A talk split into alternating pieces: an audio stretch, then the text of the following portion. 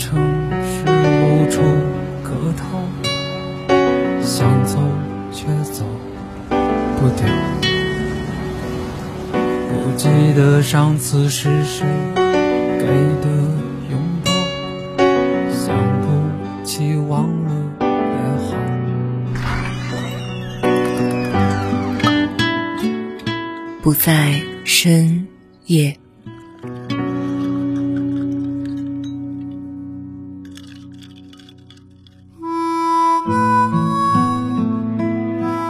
不在深夜，欢迎光临，我是秋婉。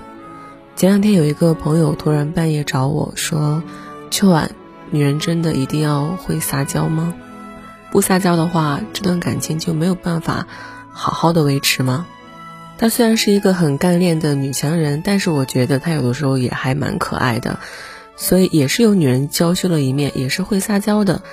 但是她的疑问就是感觉撒娇是另外一种样子，就比如像《撒娇女人最好命》电影里面他们所展现的那种。我相信这也是很多人的疑问，撒娇真的只是那个样子吗？那今天我就来跟大家聊一聊关于撒娇更进一步的学问，那就是撒娇也分为高中低三个等级。首先我们可以从最低等级的撒娇开始说。如果你此前曾经留意过关于恋爱的书籍或者是网络推文的话，就会发现一件很有意思的事儿。大多数人对撒娇的定义还停留在简单的说话方式的撒娇，也就是我们今天要讲的初级的撒娇技能言语撒娇。比如电影《撒娇女人最好命》里面隋棠饰演的台湾软妹贝贝，编剧在展现她柔弱的一方面的时候，就刻意的给角色增加了很多叠词，诸如吃兔兔、喝水水、睡觉觉这种 A B B 类型的说话方式，再加上那种嗲嗲的声音，自然是让电影里面平时见惯了女汉子的龚志强招架不住了。而在生活中呢，除了恰当的使用这种 A B B 的叠词，不妨偷偷改变一些词语的使用方式。比如把句子里面的我改成人家，我要吃饭改成人家要吃饭，这样听起来是不是凭空酥了很多呢？或者还可以多加入一些口语化的语气词，真的呀，好呀，可不可以呀。与此同时，语速放慢，尾音拉长，让你的声音听起来更温柔。如此炮制，多多练习，过不了多久就能熟练掌握言语撒娇的初级技能了。当然说到这儿，可能很多人要开始反驳啊，我们家小孩都快学会打酱油了，难道我一个当妈的还要天天对身边的人吃肉肉上斑斑，这也太肉麻了吧。啊，我一天生女汉子从来不会这么说话，猛地开始嗲声嗲气，老公还以为我精神出问题了呢。没错，也许对于十几岁的少女或者是天生自带萌系属性的女生来讲，这样的方式已经是十分奏效，但是对于年龄稍长一些的人来说，可能这种言语撒娇就显得不那么百分之百合适。所以接下来我要谈一谈的就是中级段位形体撒娇。刚说到这个词，大家可能还会有点迷糊，我来举一个简单的例子啊。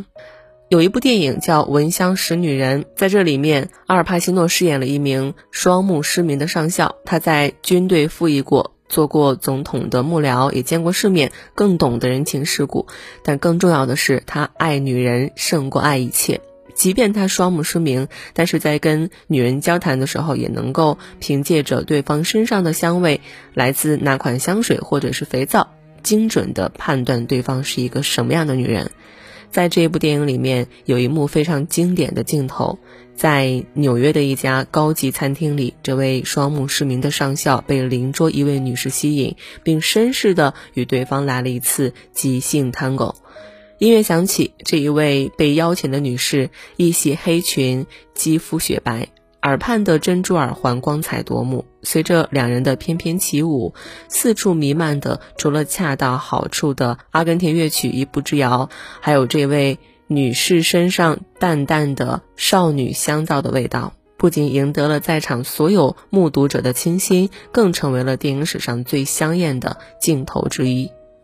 说到这儿，大家发现没有，当言语褪色，声调消失，你依然可以凭借着随时随地干净整洁的装扮，进退得体的举止，温柔娴静的仪容，不用花费一言一语来完成更高级的撒娇。当然，罗马并非一日建成，在以上软萌技能、举止技能、外形技能通通确实的情况下，是不是就注定这辈子跟撒娇无缘了？答案当然是不是这样的。世界上的书也还没有两篇是完全一模一样的，更何况大千世界形形色色的人，自然是更比书也还要多种多样。即便如此，有一句话套用在这里也非常非常的合适：不可爱的女孩都一样，可爱的女孩却各有各的可爱。香港电影中的女明星千千万，每一个的说话方式、外表、举止、投足都不一样，但却是同样的惹人怜爱。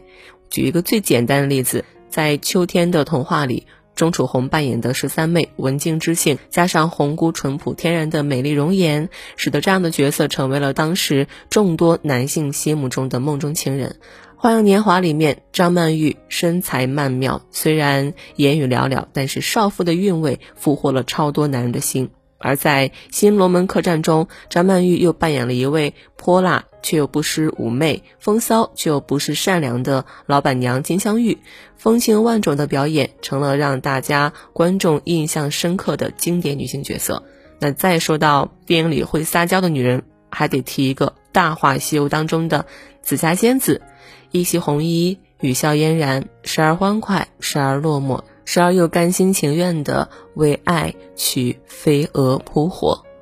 电影太多了，角色也更多，但是这些人的角色千千万，每一个人的说话方式、外表、举止、投足都不尽相同，却同样惹得大家无比怜爱。这其中奥秘是什么？仔细想想他们的共性啊，答案就迎刃而解。即便这些人性格不一样，在遇到不同的人，发生不同的故事的时候，却都有着一个显而易见的共同点，那就是现在我们很多人也都会提及的一个词，叫少女心。它之所以叫少女心，无外乎其中包含的少女内核。年少的女孩在追求感情的时候，往往不会在乎其他外在东西，对方家庭状况如何，财产如何，甚至未来如何，通通丢到一旁，重要的是眼前的这个人如何。我之前看过一段采访啊，被采访人是俞飞鸿，在那段长达几个小时的视频里面，俞飞鸿谈到了他的人生观、恋爱观。在提到感情的时候，他说即便是现在在感情中，也还是会注重情感本身，而不是依附于感情之外的外在条件。无论如何，合拍依然是自己在感情中追求的根本。如此看来，这就是我们所谓的标准的少女心了。有梦就去做，有爱就去追，不要瞻前顾后那么多，尽情的去享受当下，享受眼前这个人给你带来的一点点微小的感动，并以最温柔的方式去呵护，去回应。如此，无论你的年龄几何，也将在两人的感情世界中永葆娇媚，永葆少女心了。希望你能够成为那个你想成为的人。我将我遇见过的每一个平凡人的故事，也许听完他们的故事，你就不会觉得你自己是一个人了。我正在搭建一个可以让你畅所欲言的空间，在里面随时随地把你的情绪抒发出来。如果你想进入这一空间，可以添加我的微信秋晚零三。当然，如果你想把你的故事讲给我以及更多的人听，或者是你想知道更多关于在感情方面的技巧呀、底层逻辑啊等等之类的，也都可以添加微信找到我。不在深夜声音酒吧贩卖酒水，也会收情绪。你好，欢迎光临。